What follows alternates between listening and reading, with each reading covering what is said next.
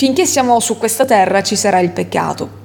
Noi pecchiamo contro gli altri e gli altri peccano contro di noi, ma quale bene porta il peccato?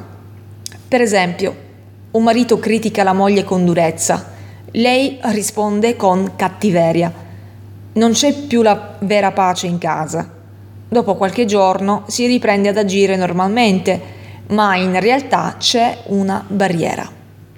In un'altra famiglia il figlio si comporta male, il padre perde la pazienza con lui e lo riprende con molta ira, imponendogli una dura disciplina. Il figlio vede l'ira del padre e gli risponde con ira. Il loro rapporto viene inevitabilmente danneggiato.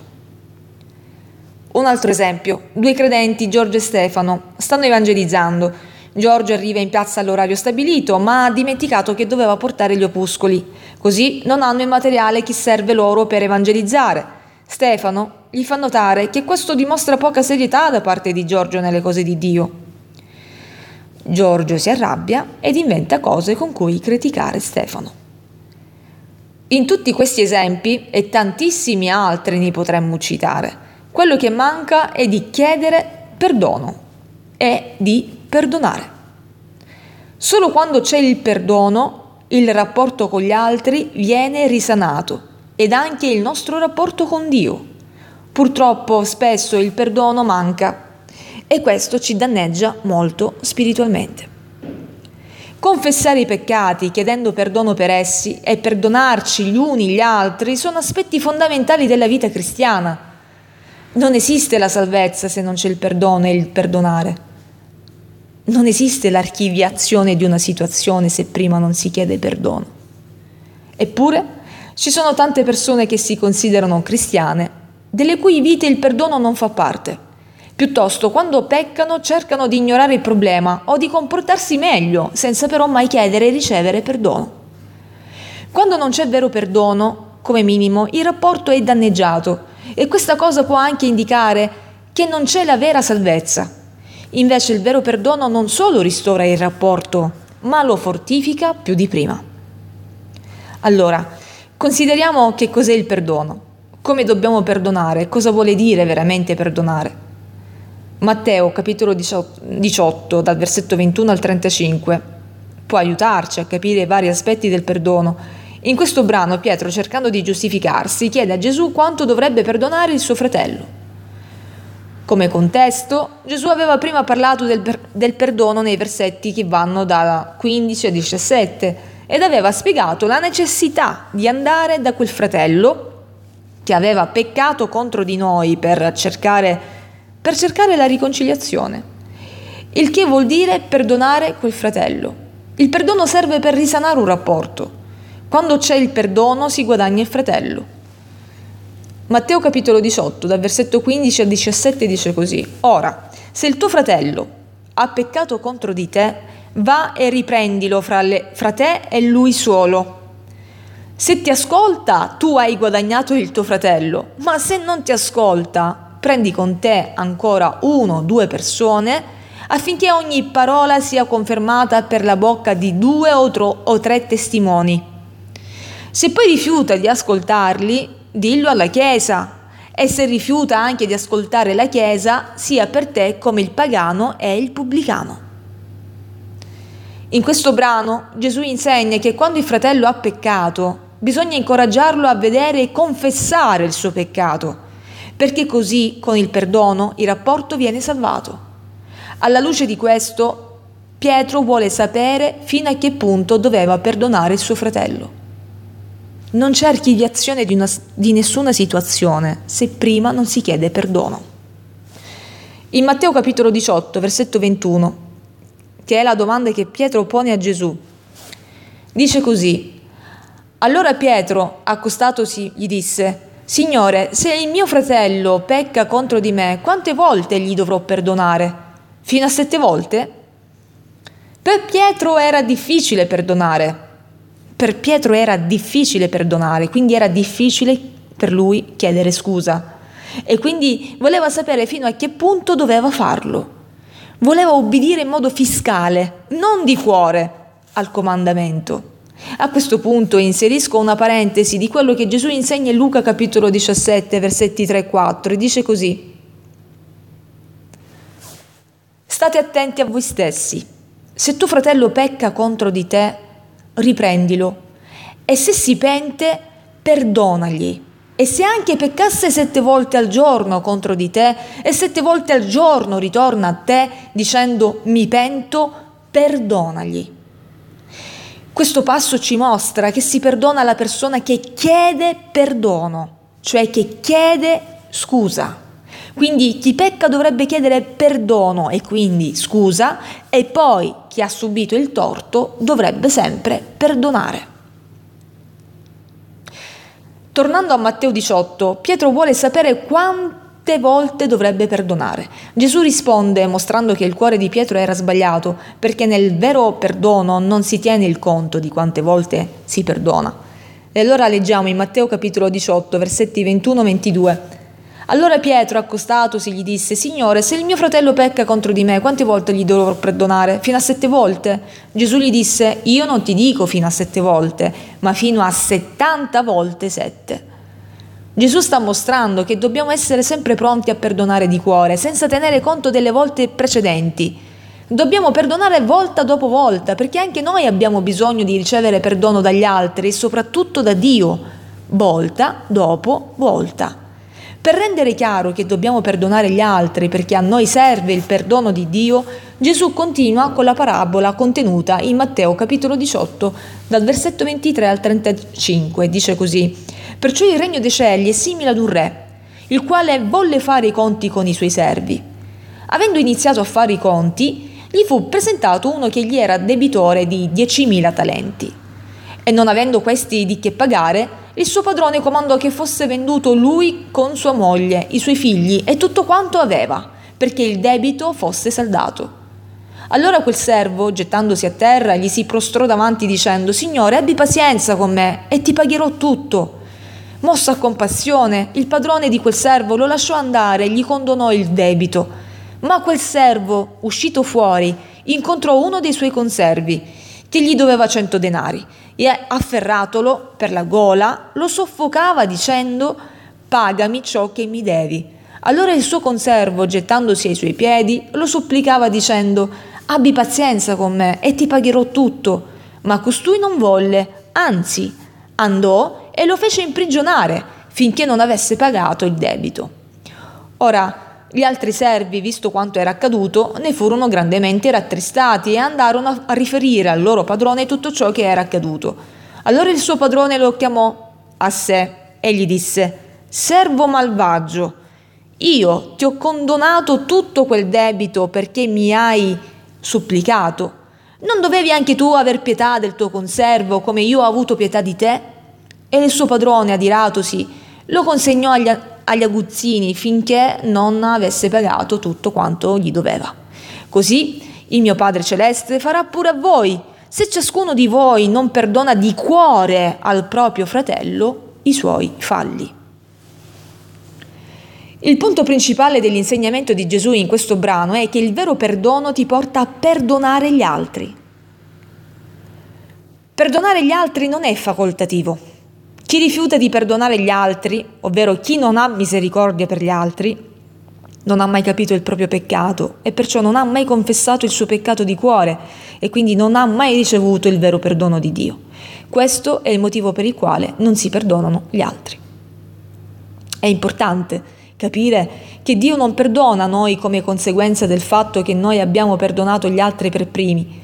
Non compriamo il perdono da Dio perdonando gli altri Piuttosto, noi perdoniamo gli altri quando abbiamo compreso l'immensità del perdono che noi abbiamo ricevuto da Dio. Un rifiuto di perdonare gli altri vuol dire che non abbiamo compreso la gravità del nostro peccato e perciò non abbiamo compreso l'immensità del perdono di Dio. E allora quando ci rifiutiamo, ci rifiutiamo di perdonare gli altri, dimostriamo che non abbiamo ancora capito la gravità della nostra colpa davanti a Dio. E questo vuol dire che non abbiamo ancora confessato di cuore il nostro peccato. Quando rifiutiamo di perdonare veramente gli altri, avremo un cuore duro come il servo della, para- della parabola che abbiamo letto. Saremo duri contro gli altri quando vedremo i loro peccati più di quanto notiamo i nostri peccati. Notate come si comporta il servo senza misericordia. Leggo di nuovo i versetti 28 e 29.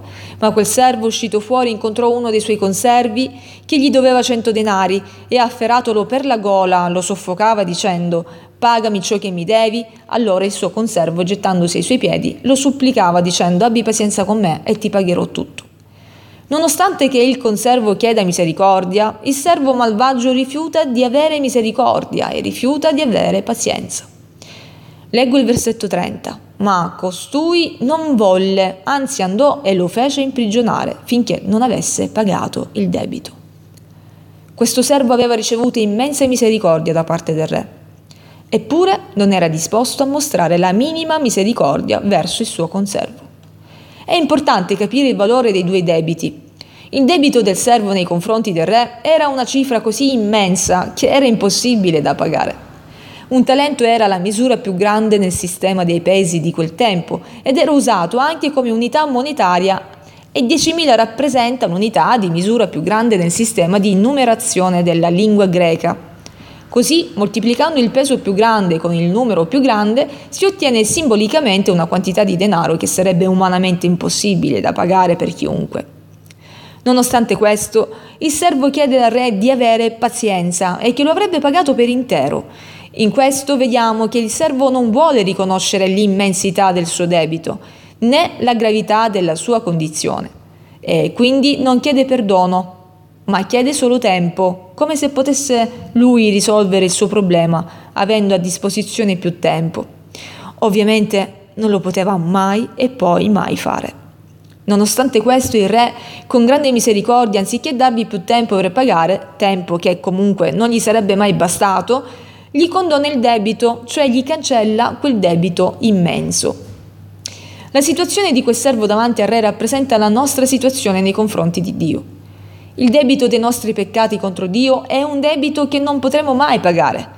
Infatti, come leggiamo in Romani capitolo 6, versetto 23, il salario del peccato è la morte. Nulla meno della morte eterna, cioè la separazione eterna da Dio, pagherà il nostro peccato e perciò è impossibile per noi liberarci dal nostro debito di peccato nei confronti di Dio. Quindi l'unica possibilità di salvezza è rappresentata dal fatto che Dio perdona ovvero cancella il nostro debito. Solo se Dio condona il nostro debito possiamo essere salvati. Nella parabola il conservo che aveva un debito con il primo servo di 100 denari. Un denaro era la paga di una giornata per un operaio, quindi questo era un debito estremamente ragionevole, che sarebbe stato con molta probabilità saldabile con un po' di tempo. Ma il primo servo non voleva concedergli quel tempo, non aveva la minima misericordia nei confronti del suo conservo. Se confrontiamo questa parabola con la nostra vita, e dovremmo fare questo confronto, il debito del servo nei confronti del re era un debito impossibile da pagare, mentre il debito del conservo era una cifra ragionevole. Con questo Gesù ci ricorda che la gravità del nostro peccato nei confronti di Dio è infinitamente maggiore di quanto è il peso dei peccati degli altri nei nostri confronti. Questo è perché Dio è tre volte santo e ogni nostro peccato è una terribile offesa contro la sua santità e la sua giustizia. Invece quando gli altri peccano contro di noi, in realtà commettono peccati di cui anche noi siamo, siamo stati o saremo colpevoli, se non nello stesso modo, almeno in maniera simile, similare. Noi tutti abbiamo peccato con la concupiscenza degli occhi, con la concupiscenza della carne e con la superbia della vita. Noi tutti abbiamo avuto idoli al posto di Dio. Quindi quando gli altri peccano contro di noi, i peccati che essi commettono sono peccati che in qualche modo assomigliano anche ai nostri peccati. Perciò alla luce della misericordia di Dio nei nostri confronti dovremmo assolutamente essere pronti ad essere misericordiosi con gli altri, come noi abbiamo bisogno della misericordia degli altri. Quando invece non vogliamo perdonare qualcun altro, dimostriamo che non abbiamo capito la gravità del nostro peccato nei confronti di Dio. Possiamo comprendere quanto è grave non perdonare gli altri, considerando quanto il re si è adirato contro il servo che rifiutava di perdonare il suo servo, il suo conservo. Non perdonare gli altri è un disprezzo alla santità di Dio, come se il, conce- come se il condono scusate, del nostro debito con lui avesse poco valore. Quel servo non aveva affatto capito la gravità del suo debito e perciò non si era mai veramente ravveduto. Capire davvero l'immensità del proprio peccato, che porta a capire l'immensità del perdono, produce un cuore così grato che non può fare altro che essere misericordioso con gli altri. È importante che comprendiamo che la vera salvezza produce un cuore che comprende la gravità del proprio peccato, che porta a capire l'immensità del perdono, che porta ad essere misericordioso con gli altri, pronto a perdonare pronto a chiedere scusa, disposti a chiedere scusa. Leggo Matteo capitolo 5 dal versetto 3 al versetto 7, in cui Gesù descrive i passi che portano alla salvezza e la seguono. Notate che l'essere misericordiosi verso gli altri è essenziale perché è un frutto di aver visto i propri peccati contro Dio. Infatti sta scritto così in Matteo capitolo 5 dal versetto 3 al versetto 7. Beati i poveri spirito, perché di loro è il regno dei cieli. Beati coloro che fanno cordoglio, perché saranno consolati. Beati i mansueti, perché essi erediteranno la terra. Beati coloro che sono affamati e assetati di giustizia, perché essi saranno saziati. Beati i misericordiosi, perché essi otterranno misericordia. Per arrivare alla vera salvezza, prima di tutto, uno riconosce la gravità della sua condizione spirituale nei confronti di Dio, che Gesù descrive come povero in spirito. Poi questa persona è così aggravata dalla sua povertà spirituale che ne fa cordoglio. Questo la porta ad essere mansueta, essendo aggravata dal peso del suo peccato avrà un desiderio profondo di essere perdonata e giustificata e perciò sarà affamata di giustizia. A quel punto sarà perdonata e giustificata per mezzo di Gesù Cristo. Questo la porterà ad essere estremamente misericordiosa con gli altri, avendo capito l'immensità della misericordia di Dio nei suoi confronti. E perciò in questo vediamo che nella vera salvezza una persona riconosce la gravità della propria condizione davanti a Dio, confessa il suo peccato e poi, con immensa gratitudine, ringrazia Dio per la misericordia che egli ha avuto.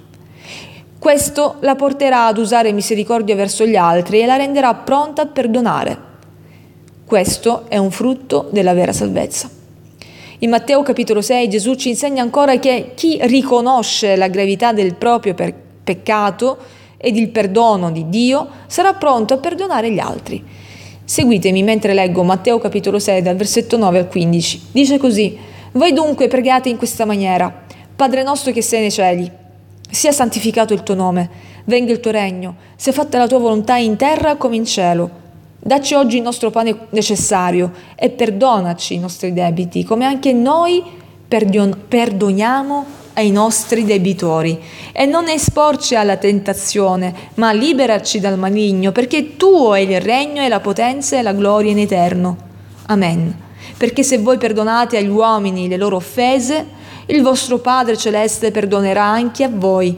Ma se voi non perdonate agli uomini le loro offese, neppure il Padre vostro perdonerà le vostre.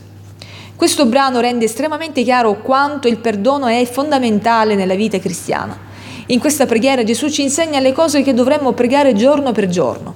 Quindi, per esempio, dovremmo pregare per il nostro pane quotidiano, che rappresenta la necessità della vita.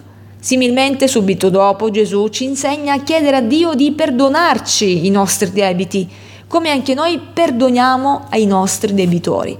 Questo ci fa subito pensare alla parabola di Matteo 18, Dobbiamo presentarci a Dio chiedendo perdono per i nostri peccati e dobbiamo avere un cuore che è sempre pronto a perdonare gli altri per i loro peccati contro di noi.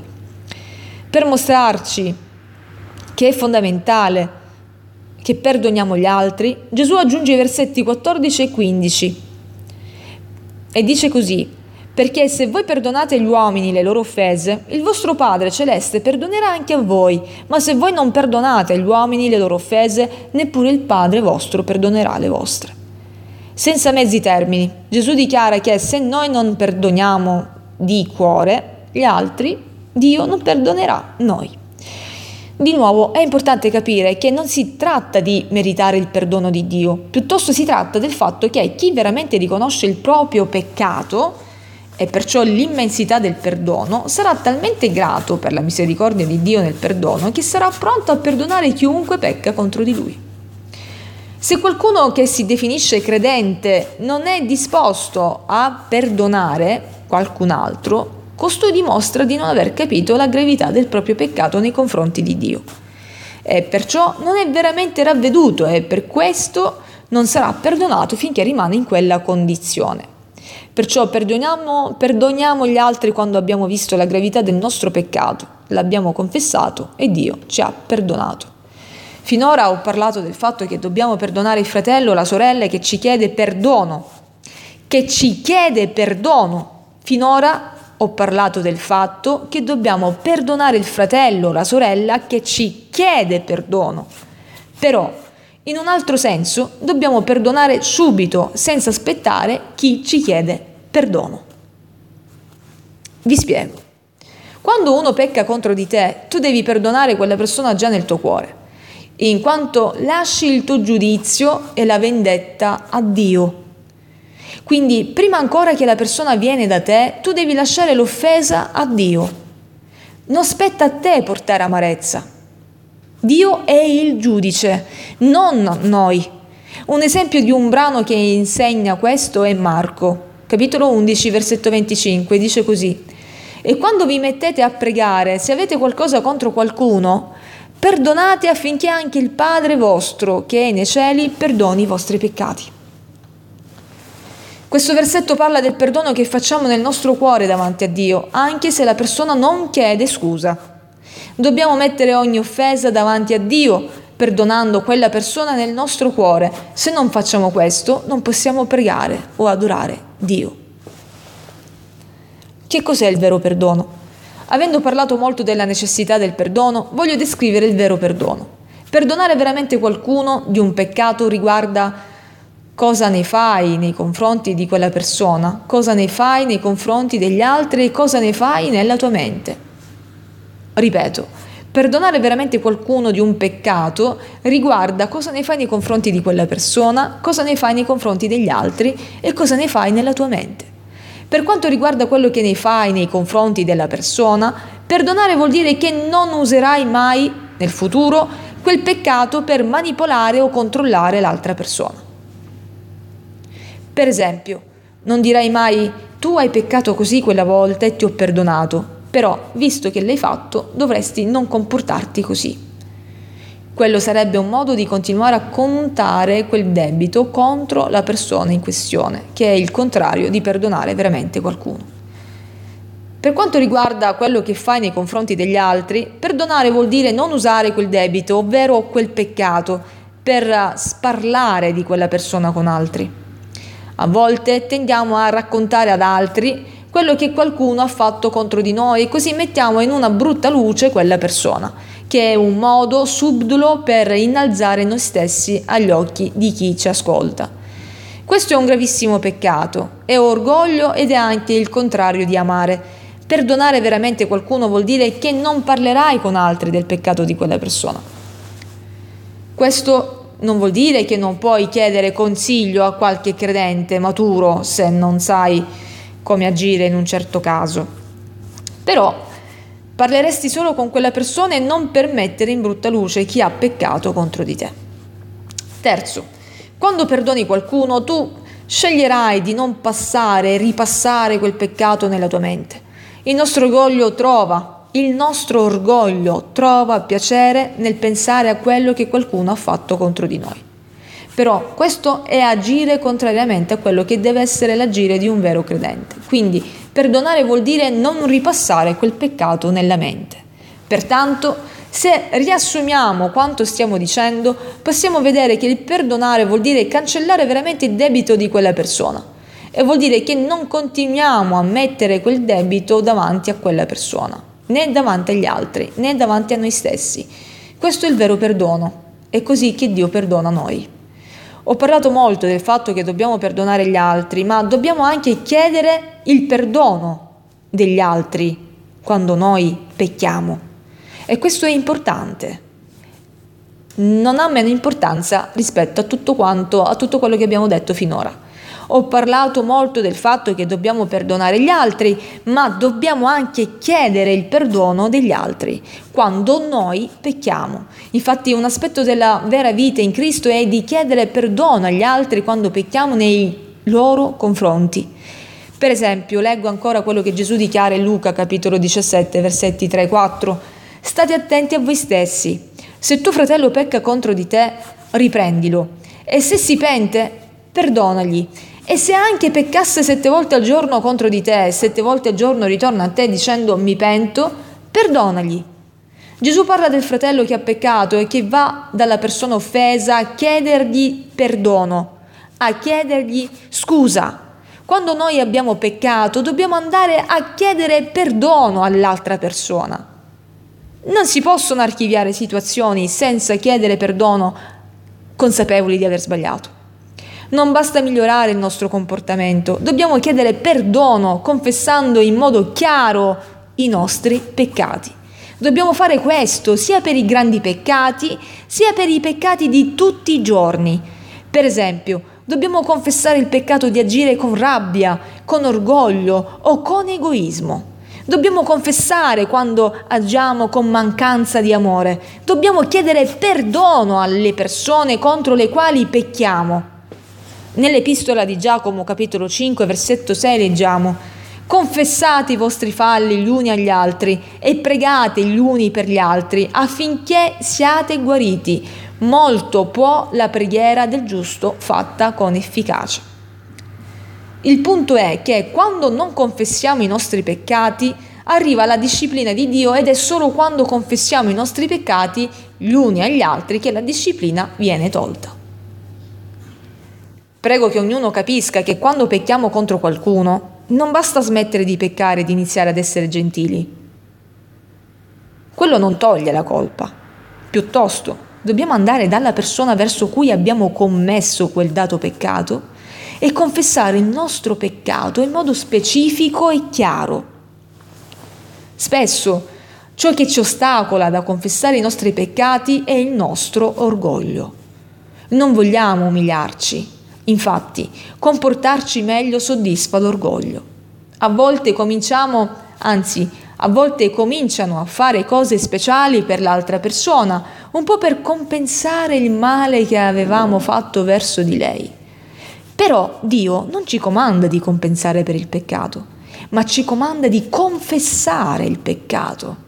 E finché non lo confessiamo, non avremo il vero perdono ed il rapporto non sarà veramente risanato.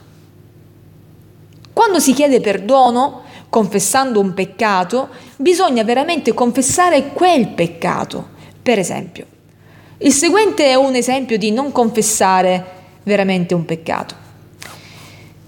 Senti, voglio chiederti scusa per come ti ho parlato, ero teso dal lavoro e non avrei dovuto parlarti così. Questo non è confessare veramente un peccato. Piuttosto è ammettere, in senso vago, di aver parlato in modo sbagliato, ma poi giustificare il comportamento spiegando che era dovuto alla tensione. Questo non è confessare un peccato e chiedere perdono. Se giustifichiamo un peccato non lo stiamo confessando e non c'è il vero perdono. Ecco un esempio del confessare veramente un peccato. Voglio chiederti perdono per come ti ho parlato. Ho parlato con durezza, che veniva dal mio orgoglio e da una mancanza di amore. Quindi ho peccato contro di te con orgoglio e con mancanza di amore e questo mi ha spinto a peccare con parole dure. Ti chiedo perdono per, gravi, per questi gravi peccati. Questo è veramente confessare il peccato. A quel punto l'altra persona dovrebbe veramente perdonare. Ma anche se non lo fa, chi confessa di cuore così è a posto con Dio. Quando si chiede perdono, quando si chiede scusa di cuore e l'altro perdona, allora il rapporto viene risanato e addirittura viene fortificato più di prima. Non devi credere che tu puoi confessare a Dio se rifiuti di confessare anche agli uomini. Visto che Dio ci comanda di confessare i nostri peccati agli altri, non farlo vuol dire restare in ribellione nei confronti di Dio. Quindi, quando pecchi contro qualcuno, non giustifichi il tuo peccato nella tua mente dicendo che era perché tu eri stanco o era una giornata difficile. Piuttosto, devi riconoscere che pecchi perché hai il peccato nel cuore. Quindi chiedi perdono per la tua azione riconoscendo che viene da un peccato nel cuore. Allora riconoscerai la gioia del perdono e Dio opererà in te. Conclusione. Ci sarebbero tante altre cose da dire, però abbiamo visto due punti principali. Prima di tutto abbiamo visto che dobbiamo essere sempre pronti a perdonare veramente gli altri. Non importa quanto costoro peccano contro di noi, dobbiamo perdonare. Subito nel nostro cuore dobbiamo perdonare e poi a loro quando ci chiedono perdono.